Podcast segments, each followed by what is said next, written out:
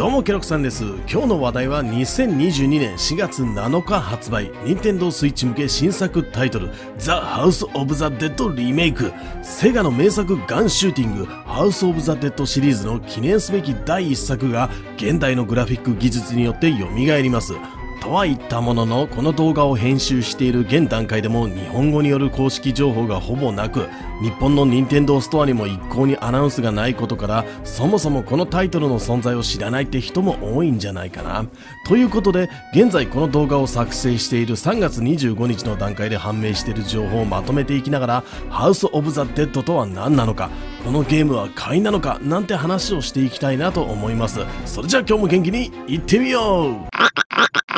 まずこのザ・ハウス・オブ・ザ・デッドリメイク。4月7日発売ということだけど国内向けの情報が全くない。本当にリリースされるのかというところについて任天堂ストアでの販売ページも英国ドメインのストアでしか存在していません。しかしながら海外の公式ツイッターにて4月7日に日本でも発売されることが日本語でツイートされています。また英国の任天堂ストアでの商品概要を見てみるとランゲージの部分にジャパニーズとあるので日本国内でも4月7日にプレイできると見て間違いなさそうです。ただパッケージでの販売についてはおそらく日本国内では発売日当日にはなさそうですね。そもそも日本国内でパッケージ版発売については決定しているかどうかも怪しい。販売の情報についてはこんな感じになっています。詳しい詳細は日本公式からの正式発表を待つとしましょう。ハウス・オブ・ザ・デッドとはどんなゲームなのか。もともとは1997年にセガよりアーケード向けに発売された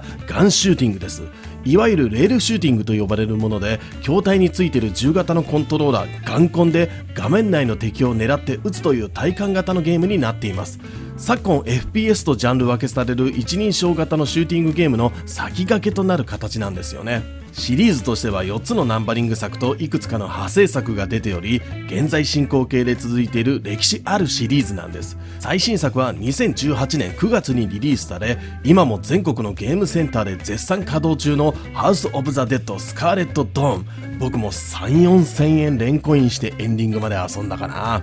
今回登場するザ・ハウス・オブ・ザ・デッドリメイクはこの初代ハウス・オブ・ザ・デッドが25年の時を経て最新グラフィックで蘇るということで当時遊んだおっさんゲーマーにとっては青春時代を思い起こさせる涙なしでは語れない話題なんですよ。あの頃の興奮をもう一度息子や孫と共に味わいたいなら何も迷う必要はありません。しかしながらすっかりゲームセンターというものに馴染みがなくなってしまった今日ではこのようなガンシューティングをプレイしたことがないという若いゲーマーも今では多いかもしれません。見かけはよく見る FPS のそれなんですがゲームシステムが全然違います。気をつけたいのは同じ一人称ガンシューティングだからといってバイオハザードビレッジのようなホラー FPS ものと思って購入してしまうと残念なことになる可能性があるということです。それではゲームの特徴について解説をしていきましょう。レールシューティングハウス・オブ・ザ・デッドとは現代の一般的な FPS のようにステージ内を自由に移動して探索ということは一切できません。移動は全て自動で行われプレイヤーがやることは自動で移動する画面を注視しながら突如現れるゾンビを銃で撃つということだけ。スイッチであればジャイロセンサーを使った操作によってコントローラーを画面に向けることで照準を動かせるようになります。ゲームクリア達成を左右する技術介入要素は早打ち。素早く狙いを定め引き金を引くことです。出現したゾンビは一定時間以内に倒さなければプレイヤーを攻撃してきます。与えられたライフが全てなくなればゲームオーバーになるのでゾンビが攻撃アクションを取る前に素早く倒していく必要があるんですね。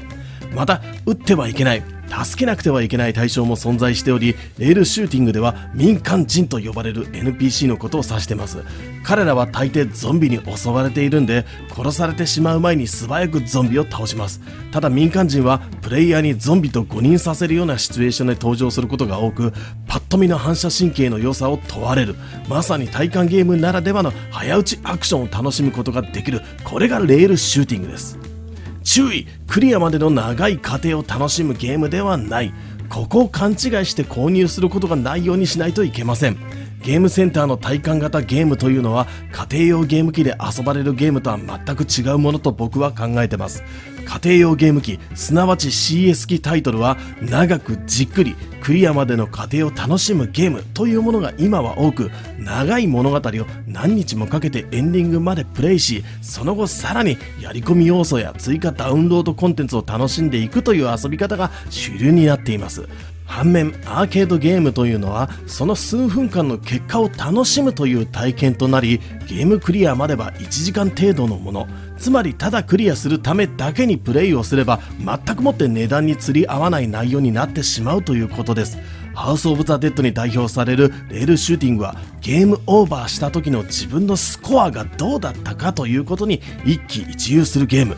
どちらかといえばおもちゃという感覚でプレイすることでその遊び方が分かってくるというものなんです。遊び方の例を挙げてみると何度もプレイする中で今日は難易度を上げてやってみようとかコンティニューは何回までにしようとか目覚ましにワンプレイ今日はむしゃくしゃするからストレス解消にワンプレイとかこんな感じです。ゲームをするなら長い物語を進めていくような体験をしたいと考えている人にはザ・ハウス・オブ・ザ・デッドリメイクは合わないかもしれません。繰り返し遊ぶを楽しくするゲームモード。1つ目ストーリーモード。物語は国際諜報機関 AMS の捜査員トーマス・ローガンと G によるとある研究員失踪事件の捜査の最中に遭遇したゾンビとの戦いを描くもの。アーケードゲームなんで難解なストーリーがあるわけではありませんがこのようなバックグラウンドがある中で主人公はステージを進んでいくんです。エンディングはマルチエンドとなっており分岐を起こすきっかけルート分岐システムがあります。これはステージ内での行動特定のオブジェクトや敵の破壊やその順番によって進むべきステージが分岐し結果としてエンディングが変わってくるというものです。膨大なパターンがあるわけではないですがプレイヤー自身の腕前の上達が必要というのは面白い部分です。グラフィックは大幅に向上しているものの内容はオリジナルに忠実に作られているということみたいですね。どうせなら追加の分岐をたくさん作ってくれちゃってもよかったのになと僕は思いましたけどね。2つ目2人同時プレイでワイワイ遊ぶ。お裾分けプレイってことで良いと思いますが左右2つあるコントローラーをそれぞれ持ってトーマスと G の2人でプレイをすることができます。ああゲーセンでカップルがキャッキャしながら遊んでいる光景が目に浮かびますよね。3つ目新要素ホードモード。ザ・ハウス・オブ・ザ・デッドリメイクならではの新要素として敵の数を最大15倍に増やすホードモードというものがあるようです。これはいいですね。初代から25年も経てばゾンビ文化というものがだいぶ変わりました。当時は物陰からやっと出てきたゾンビにびっくりさせられるというのが主流でしたが今でもゾンビってのは大群ですからね。映像がないのでどんな感じになるのか見れないのが残念なんですが現代版ハウス・オブ・ザ・デッドとしてふさわしいゲームモードになりそうです。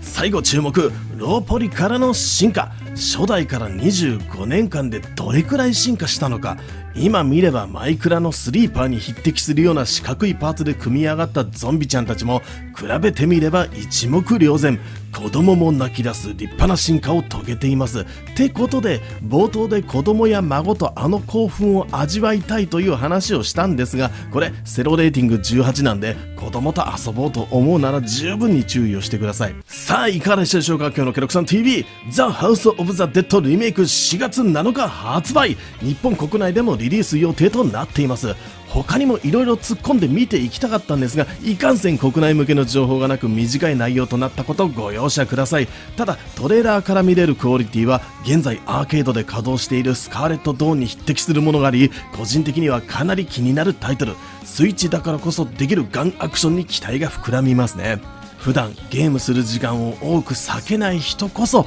サクッと遊べるアーケードゲームならではのプレイ体験は肌に合うかも。ちょっとしたオフタイムにゾンビを憎き上司の群れと思って撃ちまくってみるのもおつなもんかもしれませんね。あなたはこのゲーム買いますか？買いませんか？ぜひ今回の動画を購入検討の材料の一つとしていただければ。それじゃ今日はこんなところにしましょうかね。ケロクさん TV では新作ゲームやおすすめゲームの紹介気になるゲーム業界のニュースをピックアップしてお届けしたり僕が面白いと思ったゲームの攻略特集など動画またライブ配信にてお届けしています。もしよかったらチャンネル登録していただき引き続きケロクさん TV をお楽しみください。次回のチャンネルも決まったぜ。ケロクさんでした。またね。